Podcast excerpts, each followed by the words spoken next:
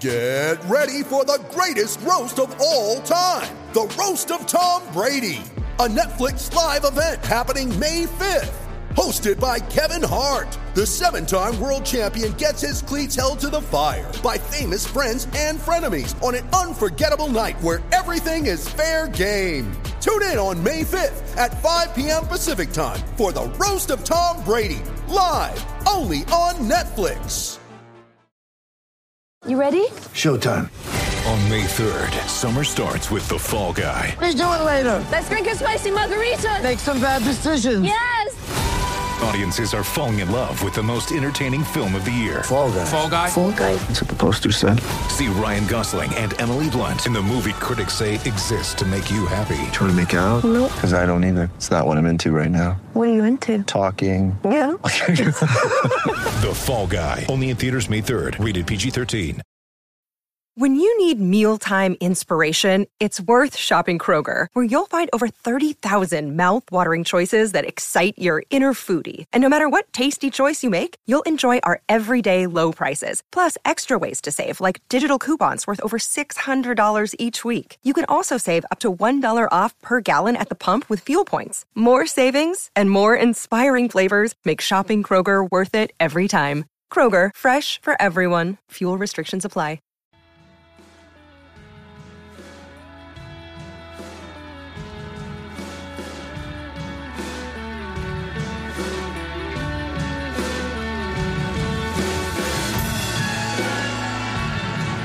Hello and welcome to the Wisden Cricket Weekly podcast. This is an emergency podcast. We're coming to you just after the end of the day night test at Ahmedabad, which became just the eighth two day test since the Second World War, as India beat England by 10 wickets to go 2 1 up in the series with one to play. I'm Yas Rana, and to talk through those two days with me is the features editor of Wisden.com, Taha Hashim, the managing editor of Wisden.com, Ben Gardner, and the editor in chief of Wisden Cricket Monthly, Phil Walker. We've had loads of questions in about the quality of the pitch. Um, I think it's worth briefly going back to the second test where we didn't actually talk about the pitch that long at all. Our general consensus between us was that it was broadly fine. Callum Dutier asks, is a pitch where Joe Root takes five for eight considered a good advertisement for Test cricket? Uh, 28 of the 30 wickets to fall in the Test fell to spin. 17 wickets fell on day two alone. Uh, Joe Root took five for eight, the best figures by an England captain in nearly 40 years. I could go on. Virat Kohli thinks it was a very good pitch to bat on. That's what he said after the game in the post-match press conference. But Phil, going back to Callum's question, is that a good pitch for, for Test cricket? Well, you'd have to have quite a peculiar relationship with Test cricket to enjoy a game that lasts uh, 31% of its allocated overs. Um, there was a killer stat that came out that more runs were scored in the T20 game between Australia and New Zealand than there were in this whole Test match. Now, if that's what people want from Test cricket, then fine, but that's not what I, I or pretty much anyone else that I've ever watched a game of Test cricket with understands as as as the five day game, and I have to say the five day game in inverted commas. Um, th- this is in no way, and I have to stress this: this is in no way making apologies for uh, England's disaster with the bat, following on from their disaster last week with the bat. That's now five uh, sub 200 innings in a row in Test cricket. Um, there is a much broader and more important overall issue around England's batsmanship that is being laid bare yet again. That doesn't excuse that pitch. That pitch um, had taken it to extremes. I think Joe Root, Joe Root was within his rights to to be bashful when he picks the ball up, having taken five for eight. Um, Virat Kohli may be, I don't know, indulging in a little bit of kidology or, or kind of altering his opposite number by saying it was a good pitch to bat on. Uh, this this took it to extremes, I think, and um, ended up rather undermining the spectacle. I think I don't think anybody tunes in on the first morning of a Test match hoping it's going to be done in two days. And I would imagine that large, large numbers of Indian fans, while pleased that their team has won and now gone up in the series, are looking at it and thinking, that's not really what I want from the Test match game.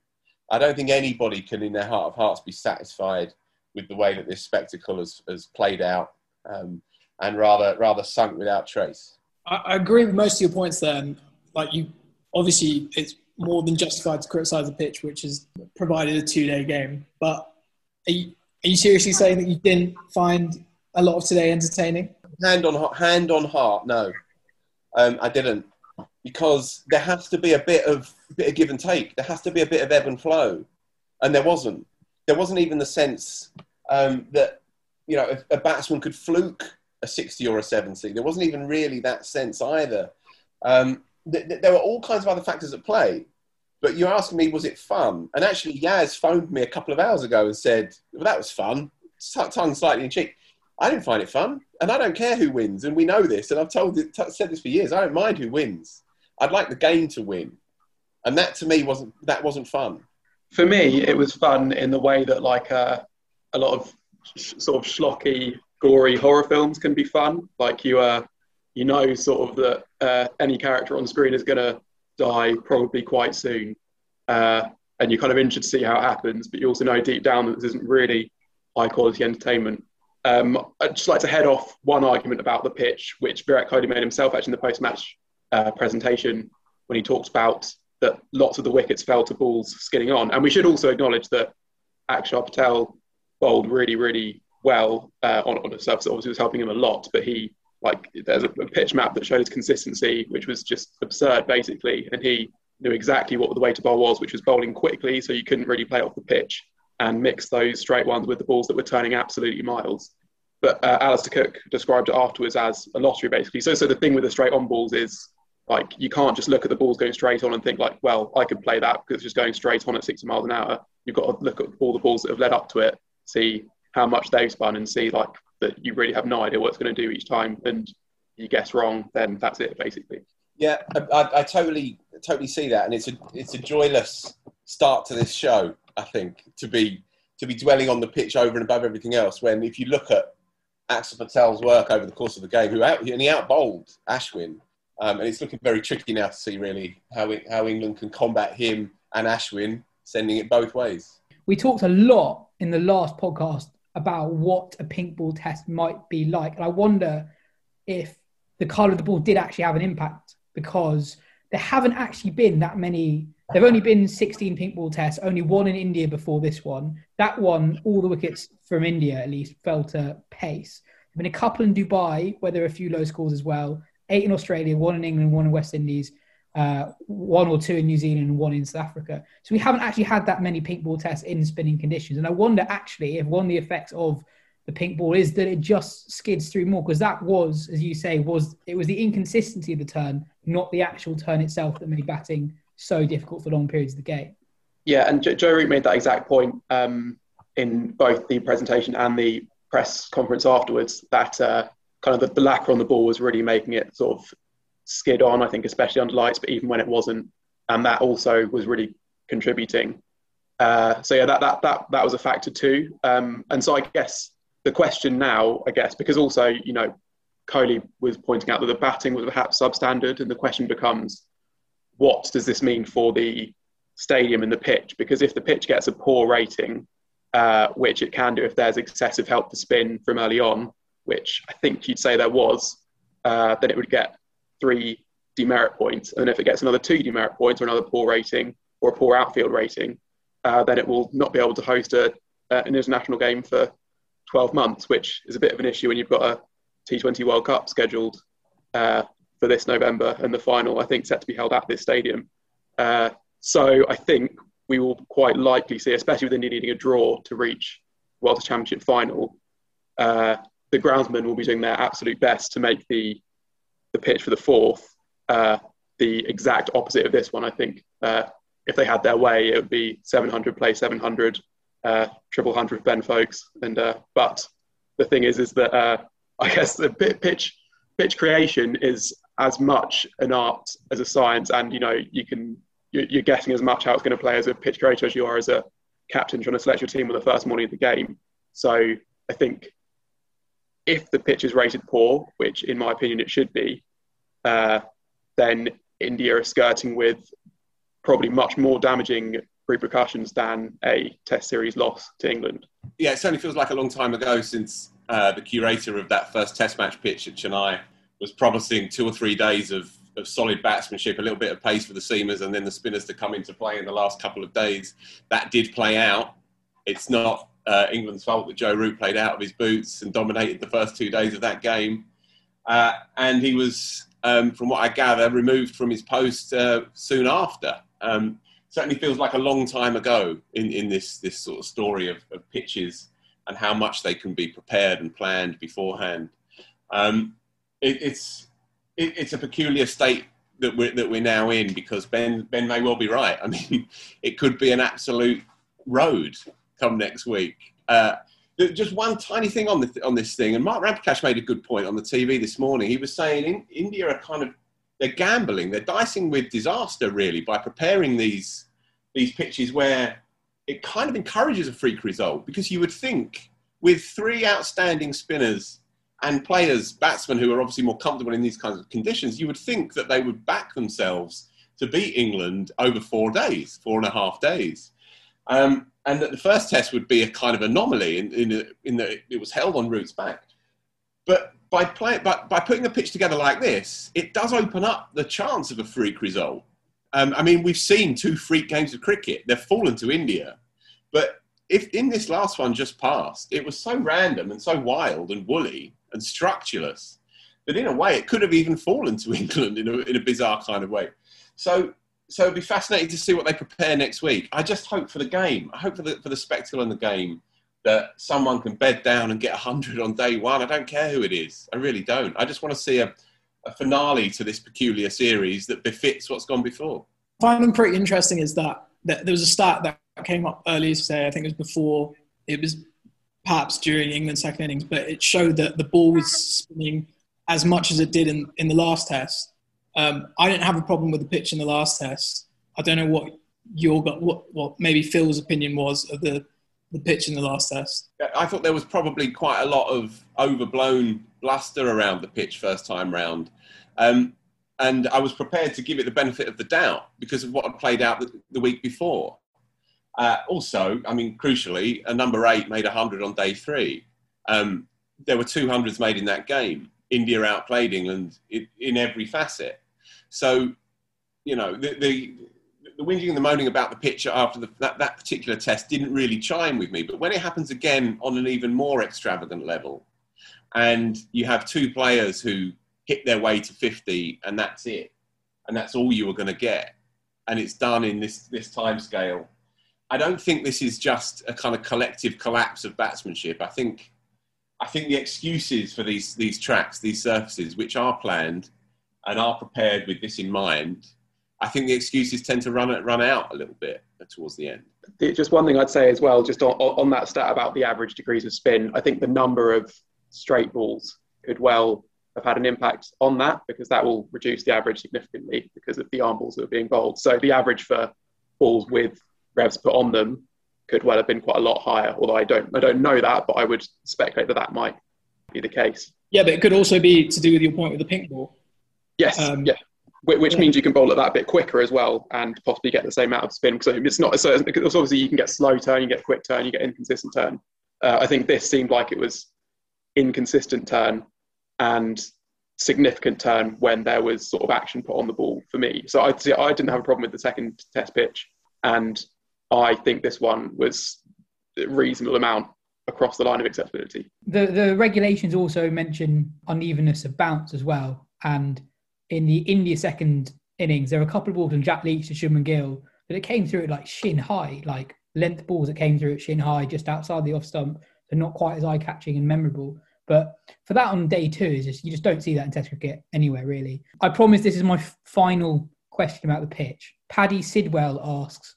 The ICC appoints neutral umpires, so why don't they also appoint neutral pitch curators? Not only would it put an end to tedious pitch debates, but it would also protect the game's integrity. Uh, I, I, like it in theory uh, as an idea. I guess the the one thing would be is that I think pitch curation is probably more of a localized art than umpiring is. I mean, and, and umpiring isn't a completely unlocalized thing. Like I think if you are a, a, an Indian umpire, you you know you get used to ground conditions, to, to bounces, that sort of thing.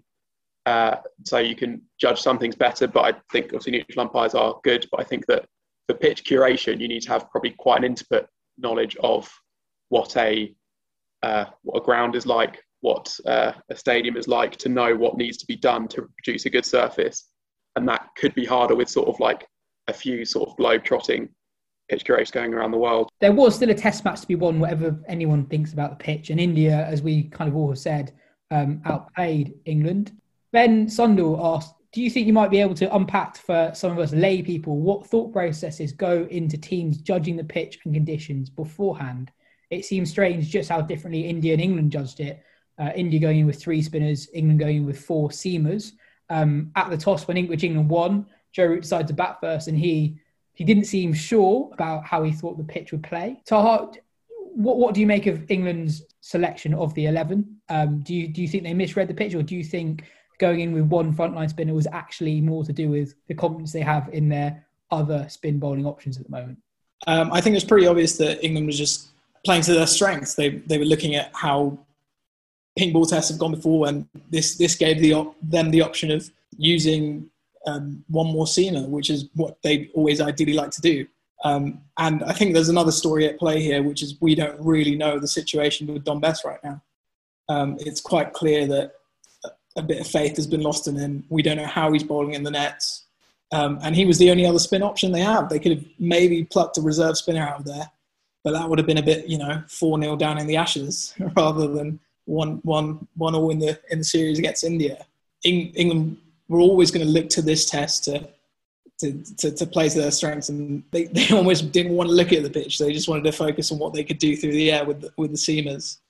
Um, and having just that one other option. If if, if Moeen Ali had been here, I'm not going to go into the whole rotation thing, but that would have really helped with with, with this whole debate.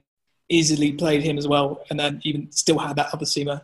And then they just had Dom Bess, and it's clear, quite clear that they they really don't see him as entering a test match right now, which is is quite worrying considering there's another test at this ground um, and he's still the only other spinner in that squad. You know, yeah. be interesting to see whether they give him that game or they even pluck another spinner out because they're definitely going to have to play two spinners in the next test.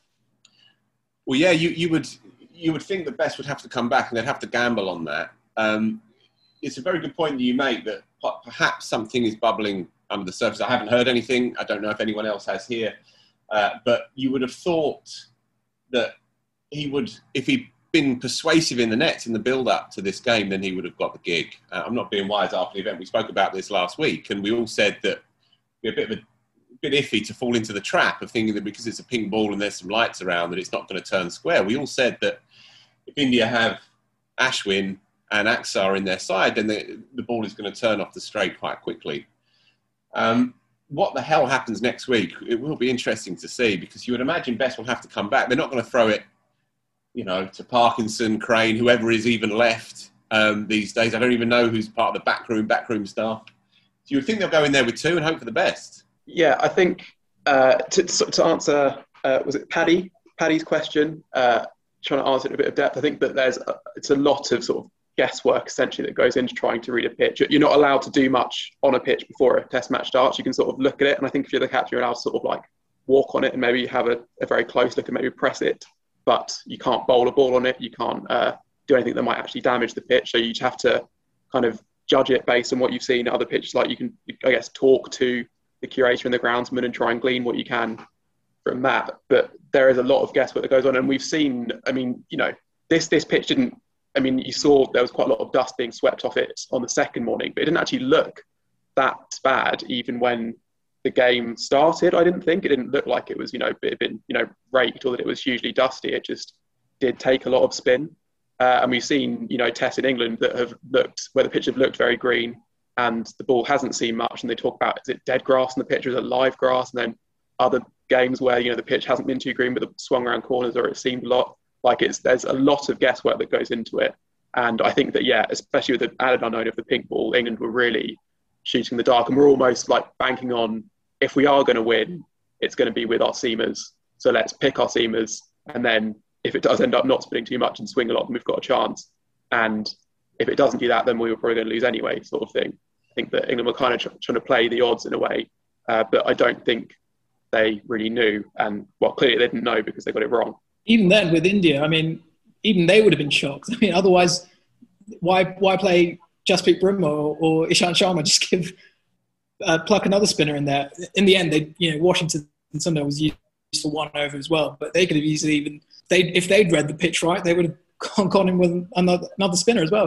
Yeah, I'm not. I'm not sure about that. I think under lights as well, they were taking a bob each way while maintaining a, an attack that's dominated by three spinners. One, one thing we can be sure of next week is that the pitch will take spin again uh, because they're not going to want to just play a. They're not going to put an absolute road out. Uh, so, so England are going to have to have to weigh up their options, and and Joe's going to have to get in Bess's ear and tell him he's he's his boy, and tell him he's got he's got a lot to offer. And you know, as you've written about Taha, his his record. Okay, it's a bit in and out over the last couple of months, but his record is is is useful very useful. He's taken key wickets, big wickets. He got Kohli out legitimately in that first Test match. So he'll have to come back into the side. Um, it feels a little bit forlorn, but then it's been such an eccentric few weeks, anyways, and it's been an eccentric winter uh, that you never quite know. You never quite know how this is going to play out. I have half an, an instinct that England, you know, if they were to win the toss and and the pitch is not quite as wild as it has been here and, and last week, then they're not necessarily absolutely dead on their ass here. I don't, I don't even really see that. If they can somehow post 300 in that first innings, if someone can just chance their arm, they can use their feet as well. I mean, they got stuck, didn't they, in the second innings quite dramatically. Um, the, the, saddest moment of the match was when Jack Leach just ran down the pitch and bopped it over long on. You know, I mean, the top seven must have just been hanging their head in, head, heads in the hands. So yeah, look, it's a one in ten shot, sure, next week. But if they could somehow put some kind of competitive score on the board, uh, then you never know because this is a peculiar series, and both teams are kind of fallible at the moment. You make, you make a good point on that on that Leach shot because I remember watching it and thinking, how is this the first time we've we've seen this happen in this innings? And I felt like that in the in the last as well. I, I don't know what you guys think, but I did. I felt at times that England could have come down the wicket a bit more, and even in, in this last innings that they played, um, Dom Sibley at the start of his innings, after that, that carnage of that first over, he was showing some signs of just coming down the wicket and you know um, using his feet to, to get the quick single, rotating the strike pretty well. Um, but just didn't see a lot of that. Um, no. Obviously, with with Axar, he he bowls quickly, so obviously that's harder. But then again, sweeping him seems even harder than that. So it was quite I just feel like we've not seen enough of that from from England. It was interesting how little uh, Root came down the track in, in both innings. Um, and I think the pace that Axar bowls is relevant to that, as you say, and the bounce that they both get is also relevant. It's harder to play cross bat shots against balls that are bouncing and so on. But it was interesting when you think of how he played in, in Sri Lanka in particular, dancing down the track, using the full range of his crease. You didn't really see that this innings or this match. You saw Ollie Pope try it, a little bit. Frenetic couple of innings by Pope, um, and done in, in identical fashion, done by the by the, the straight on, possibly the Curran ball by um, by Ashwin, but playing with very very low hands and a lot going on. You know, for such a good young technician as, as Pope is against the the seaming ball, there was a lot going on uh, in both of these innings against the turning ball. I thought, and and whether we want to go down that road or not, I mean, it's staring us in the face, isn't it? Zak Crawley is a fine young player, no question. You saw the way that he played the seaming ball. He's, he's a fabulous player. Ollie Pope is, is, is, a pedigree player against, against quick bowling. We've seen it in Test cricket. We've seen him take Nor- Nortje down the ground and Rabada down the ground. But these two have never faced anything like this. Not only have they never batted on these tracks, but they've never faced anything of this kind of quality before. So we have to contextualize these, these limitations and, and these these scrabblings around to try and make sense of it. Yeah, so we actually had a question on that exactly. Mike asked, poor techniques, yes, dreadful pitch, yes, but how do England actually get better on pitches like this? The county championship is barely played in the middle of the summer. It's a fair question. Just two rounds of next year's county championship are currently scheduled for July or August. Um, how, how do English spinners get enough overs to bowl and learn how to bowl on, on on any kind of pitches, let alone turning pitches? And how do English batsmen get enough exposure to the turning ball. It may have been a poor pitch, but was it a 112 and 81 all out pitch? Yeah, I mean, they can probably stop penalising Somerset for uh, preparing pitches which do spin. That's the ECB. Uh, Uh, I think that yeah, I, don't think they're going to, with the best will in the world, squeeze that much more into the, the middle of the summer. Now there's you know a new hundred ball competition, um, so I think they're going to have to just try and find ways either to sort of just artificially, essentially, prepare some spinning wickets uh, in September or even in in May, or just I mean before they've had which they haven't had recently, but they've obviously in the past had lots of Lions tours, which I think have been really useful for both being able to play in foreign conditions, but also to work with like the, the best coach in the country uh, at developing your game. Um, and you know, there was a spin camp uh, before the South Africa tour that Dom Bess went on and came back as sort of a, a, change bowler essentially. So there are ways around that. They don't all have to be, you know, you know, the county cricket is played in what four months, four, five months of the year. There's another seven months of the year when a cricketer can be sort of learning their their craft. And I think that the other thing about the county championship point is that even if you do play a few more, like a county championship game in August isn't going to be played on a pitch like that one. It might take turn. You know, you might have a bit more help for spin bowlers. It would probably it would be a good thing uh, in isolation for the development of English cricket, uh, but it still won't really prepare you for playing on that kind of surface, which is yeah, will just be alien to kind of any pitch play in England ever, apart from a, a couple at Taunton for which they've been uh, penalised for. It, it, this is not a problem that just affects England. It's a problem that um, all countries really have. That that white white ball cricket is at domestic level prioritised more is being prioritised more and more. Um, and we've talked about before how um, away wins in Test cricket are becoming and have been generally pretty rare over the last few years, rarer than they have been in the past. So, like, is this just something we're going to have to get used to? We're just going to see more Test matches like this where teams really, really struggle in conditions they're not used to. You know, um, you know, English the young English batsmen have struggled on this tour, but who's to say that the Indian batsmen who look really good here might struggle in England, etc. Is this is not this has always been a trend in Test cricket, but are we not just going to see more of it? I don't really like, logically, isn't that just the, the way the place where you end up at? Sorry, there's a, a little bit of recency bias there, I think, though, yes, because I mean, sure, England have lost their last two tests in India, but they did win six away from home before that. India just won in Australia. I actually think that uh, to, to some extent, I think you can over, overblow how hard it is to win away from home. I think teams are showing that it is possible if you play really well, and often it's actually to do with the just the gap in.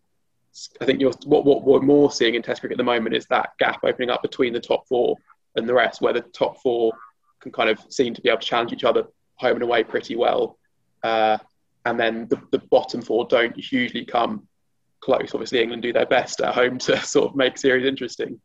Uh, so yeah, that, that that's what I'd say on that. But yeah, we I mean we saw you saw it really during the India Australia series. Well, I think Australia could have really really done with the Sheffield Shield being played alongside that series because you had Travis Head and Matthew Wade both being pretty out of form, and there not being any chance for a batsman to put up their hand for selection because they were playing the big bash. You know, Usman Khawaja has scored loads of runs before the series started in the Sheffield Shield, scored loads of runs since, but you couldn't have said that he was demanding a case for selection because he was playing T20 cricket, he wasn't playing first class cricket. So, yeah, I mean, say this is all kind of a product of the modern world rather than something that's been designed for the purposes of ensuring a country has the best test team possible. Um, and I think that, you know, if, if you actually looked at all the factors, you would probably concede that maybe it's fair enough that a team's test quality, a test side takes a bit of a hit in quality for the advantages that playing white ball cricket in the height of summer brings. But is undoubtedly an issue. But I, but I think that it's also an issue mitigated by the fact that actually Test cricket has been really, really exciting for quite a long time. I think actually I can I can't, I can't remember as a cricket fan uh, Test cricket being as exciting as it is right now. Sort of the range of like, incredible results that we've seen, and I think it's actually in, in pretty good health. I don't think I don't think we need to worry about the quality of it too much, uh, even though this like this test provides evidence of the contrary. I guess. Going back to the question, um, and it's a fundamental one, isn't it?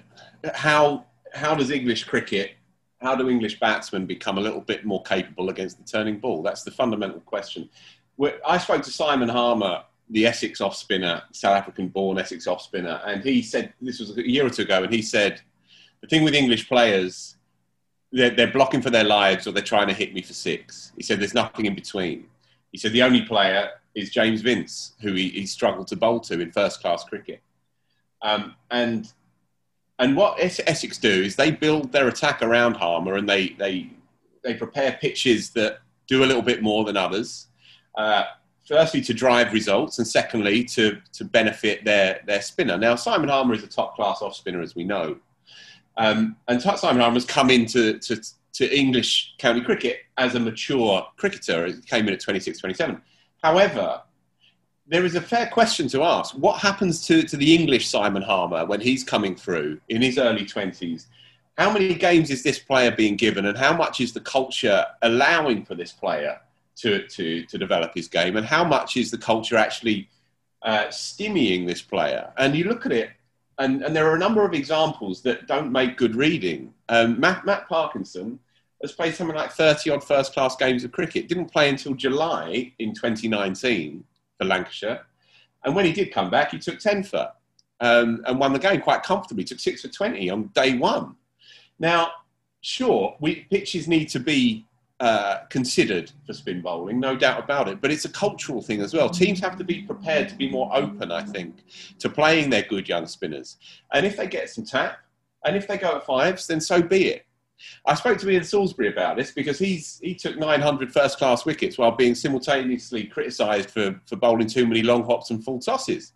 He won three or four champions, three championships for Surrey while being criticised for doing for not being Shane Warne. Ian Salisbury is now the head coach at Sussex, uh, and I spoke to him about this two months ago, and he said the new proposed system of a three uh, three tier three teams of three groups of six rather uh, and in effect a conference style where there's no relegation and no promotion.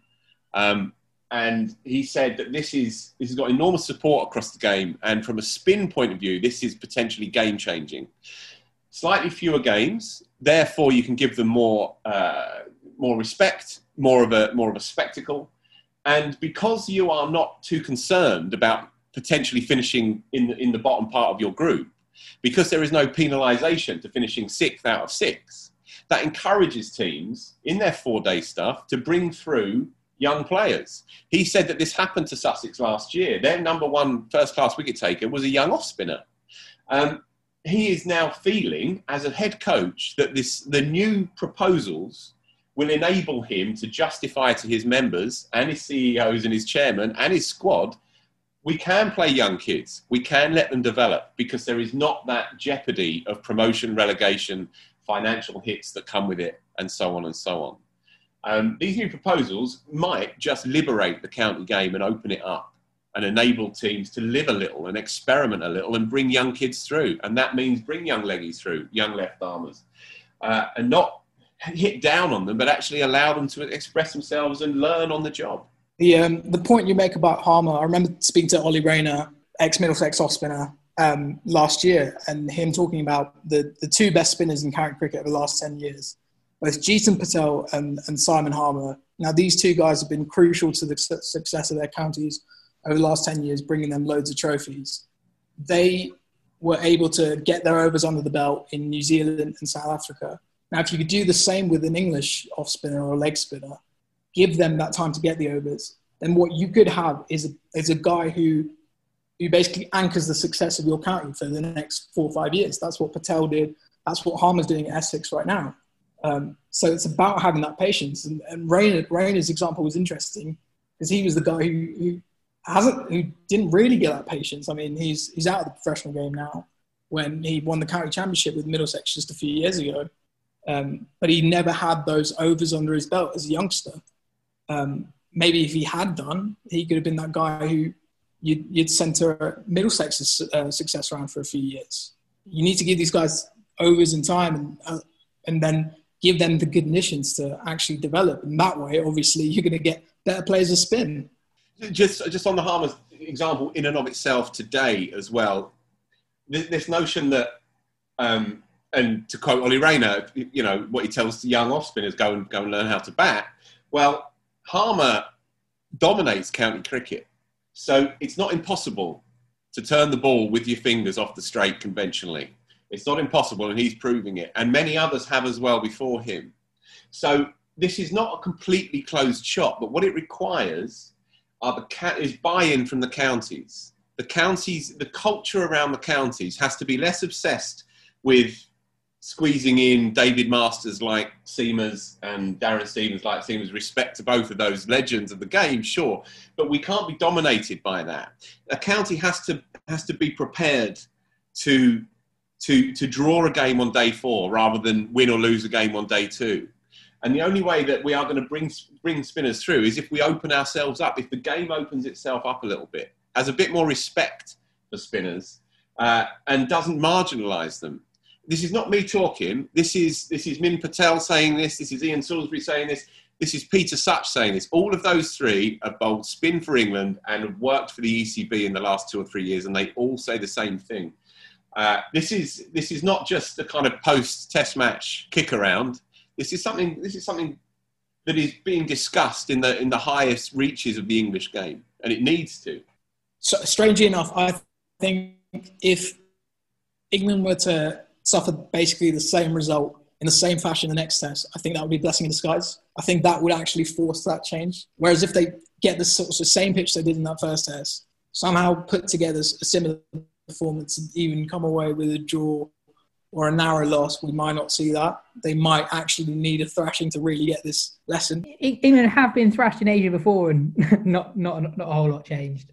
And yeah, I think it's a really valid point because we were talking earlier about um, the, the, the discussions that might have led to England only playing one frontline spin. At the end of the day, England's options on the in the touring group, and I know there are reasons why there aren't others. Um, Rashid's not not playing red ball cricket at the moment. Liam Dawson's injured, but Amar, Amar Virdi, 28 first class games. Mason Crane has actually paid 42. Matt Parkinson, 20. Like, there aren't really there aren't, aren't the options there.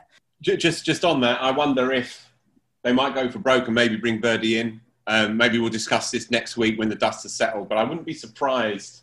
There was a rumor going around that Virdi might have been in the frame earlier on in the winter, and I wouldn't be surprised if they look at him and think possibly, uh, yeah, I mean, Moeen would be playing, wouldn't he? He would have played in this last Test match. He'd be playing next week. In his absence, I wonder if Virdi might be considered at the moment to be an option, even alongside Bess. Who can say? One thing you can guarantee though is the pitch will turn next week because because India won't want just to slug it out over five days. Joe Root bowled well though, didn't he? Didn't he just? England's best spinner.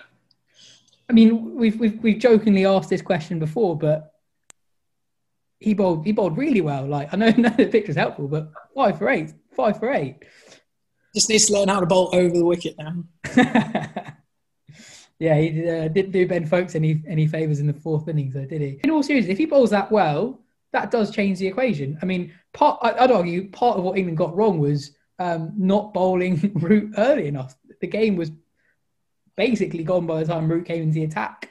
Uh, part part of the thing that he's spoken about is the uh, the pressure that lots of bowling puts on his his back. So I think re- relying on him to be a properly reliable second choice spinner. Uh, it's, it's, similar to, to, Michael Clarke was a, a, pretty fine left arm spinner on his day, uh, but also had injury problems, which meant he couldn't bowl to the extent that he liked. He's actually got better test best figures than Joe. Took six for nine, which is one better and one worse than five for eight. So uh, yeah, I, th- I, think that that does come into it. But yeah, he bowled, he bowled really well. But but he was saying that like the fact that I took five for eight does say something about the wicket. So I think that even he's not taking full credit for it. I think.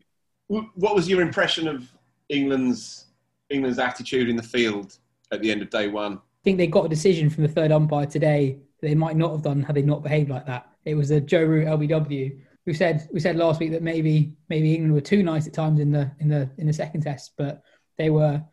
I don't know. I, I think there were moments where it didn't look great. It didn't look great, but you know you, are being you're being thrashed in a test match, and the third umpire just isn't. It's not that they weren't really contesting the decision itself. But it was just the procedure that led to the decision, which I think is fair to question. That is a very frustrating thing to have to deal with. The way in which they did that on the field wasn't wasn't right, but I think having a quiet word with the match referee, as they reportedly did after playing on day one, is absolutely fine. Yeah, I think consistency becomes a bit of a, a, a buzzword when you're trying to criticise the umpires without criticising the umpires. I think uh, it was what Tim Paine got in trouble for uh, uh, in the Australia India series. He, he, actually called it F inconsistency, which was part of the reason why he uh, he got a demerit point. I don't think England will get a demerit point, especially based on uh, Virat Kohli not getting one in the second test, and that that would that would be inconsistent. Um, but yeah, I mean, didn't quite see. I mean, they, they did come to decisions very quickly on occasion in this test match, especially that Stokes one. But it did look straight away as if it had hit the ground. So I guess if you're looking for proof that the ball has hit the ground and you see it straight away, then you know the other thing we're always saying is like get on with the game. We want these over rates up. We don't want to spend ages looking at reviews. Umpires are sort of treading a, a fine line in a in a range of ways. So I, I didn't have a, a, huge problem with with much of the decision making in this test. Really, I think that they actually probably got most or all of them right on balance, and you can possibly quibble with the fact they could have looked at another angle here or done something a bit slower there. But uh, I thought it was was kind of all right. I, I, I wonder though. I mean, firstly, I think neutral umpires just just to sort of ward off the debate more than anything need to come back into uh, into cricket so that you know you don't have any accusations of like unconscious bias or you know pressure from a home crowd that's sort of over familiarity with the players and that sort of thing all, all of which have kind of possibly influenced decisions at, at various points uh, and also i think one thing that i've seen suggested is having i know it hasn't worked in in football but having sort of like a centralized drs uh, operator who is sort of trained in using the technology and that's kind of all they do. That's their thing. They're a specialist at that, rather than you know umpires stand on the field sometimes, TV umpires some other games, and you've kind of got an umpire who's kind of made their like their name and got to where they are on the on the virtue on on the basis of how good they are on the field at you know judging decisions and managing the players and that sort of thing. Then having to go and do something that they are essentially like you don't know how good they're going to be. They haven't got the job as an umpire or as a TV umpire because how good they are as a TV umpire. They've got it as how good they are as a standing umpire. And I think that could well be something that receives more consideration, if only to again perhaps quell some uh, uh, some concerns rather than because it's actually the decision making has been awful. I think. Yeah, I'd, I'd, echo that. I think I think that that point is going to become louder and louder uh, over the next period of time. Worth saying, I don't think the umpiring on, on the field has been bad at all. I think the umpiring has been pretty good, actually. It's a very, very difficult thing to do when it's turning square and, you know, hitting pads and chests almost sometimes and back legs and all sorts. I think the umpire, umpiring has been very good and absolutely above board. There's no question whatsoever that there's been anything skullduggerous at work. Uh, but you're right. I think the, the third umpire job has to become increasingly specialised as we move through this game and become ever more ultra professional. I think that's that's probably inevitable and probably a good thing. I would say. And then and then finally, just a word on Ravichandran Ashwin. He became the second quickest to 400 Test wickets in terms of matches played. There was a period actually where he, wasn't bowling so well at the start of the England second innings, but um, Ashwin absolutely brilliant again and. It's the latest in a, quite a long line of recent performances. It's quite interesting actually after the game, him talking about how he wasn't expecting to start that Australia series. Um, and here we are, six, seven test matches later, 400 test wickets, um, and key player in, in, what was looking like another big India series win. I, I think I think he's my favourite spinner that I've ever watched. I just I love his style, and I love the way he works you out. Um, I was so pleased for him in Australia because there's always been that issue around his performances away from home, and obviously he needs to crack England before we can put him in the Warne Murali bracket. But as a as a an artist and so sharp, so bright. I mean, he knows his way around a situation so perfectly, um, and he and he and he has all the all the tricks. You know, he's just a joy to watch. Really is, and he's the kind of cricketer that you warm to. There's a hinterland away from the game. He's intelligent. He's a bit cheeky. He's a bit irascible at times. He's not especially uh, line towingly conventional. Uh, I just love watching him. A fair play to him. One of the greats, one of the modern greats, and one of the all-timers. Really, I mean, those figures: 400 test, uh, 400 wickets in, in that number of games. He's right, right up there. And it's not pitches; it's it's quality. Yeah, your your last line's pretty key there because in, in the last two tests, it's we've been drawn into the debate on pitches, but if you look at Ashwin, the thing I enjoyed most about watching him is the the change in pace um, the way he flights it. If, if you look at the way he got Stokes out in the last test, um, it re- there's really nothing to do with the pitch there. Obviously, it turned quite sharply, but it was pitched quite full, and it was really the the flight and him sort of. It felt like he took a few few few miles off it. That really did for Stokes there, and so he's just he's masterful in that regard. It's a massive that's massive for the series though. Um, Ashwin has now got Stokes out 11 times in 11 Test matches, five more than anyone else five more times than anyone else. Um, and Stokes is kind of threatened to play like a, a, a freak knock he, he started well a few times, but Ashwin just having his number actually could have a massive and has had a big impact on the series. Ben, you were going to say something? Yeah, well, I'll, I'll come on to your Stokes point first. Actually, I was going to say something about Ashwin, but I think, and you know, this isn't really a criticism of the rotation policy as such, because I mean, you know, there, there are lots of good reasons for it to exist, but one sort of uh, uh, sort of undiscussed consequence of it isn't just that players uh, that England are without players for certain Test matches, but also that players come in without the necessary preparation kind of under their belts. I think you've seen that. You know, Stokes, if he'd had uh, you know two tests in Sri Lanka against uh, an inferior off spinner, Dilruwan Perera, but still an off spinner, and you know time in the nets against Dom Bess and whoever. Like he would have come into this series much better prepared. And similarly, we saw with Bairstow in this game, who's normally a very good player of spin, uh, just looked completely him. He faced three balls of spin, was given out LBW off two of them, and then was bowled off the third, uh, having survived a review. Um, so that's that's what I'd say on on Stokes. That that you know Ashwin has got his number, and that has been a huge had a huge bearing on the series. But you just wonder how it would have unfolded if he could have played those two tests in Sri Lanka, come in with a little bit more batting time under his belt.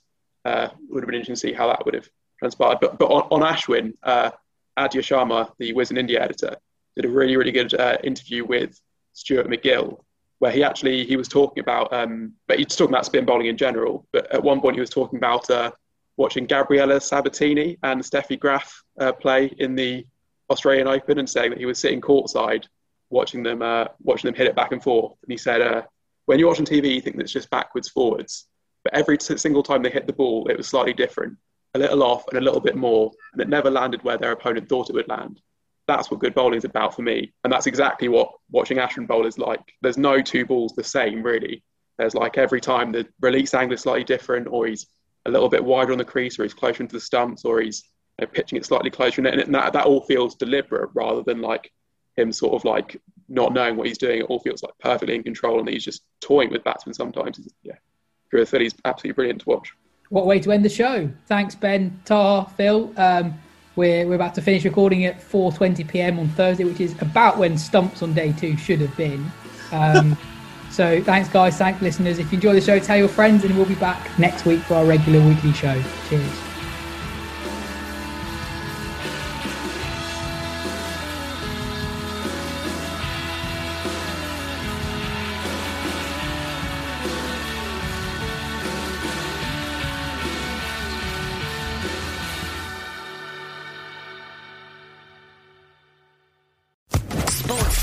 Podcast Network.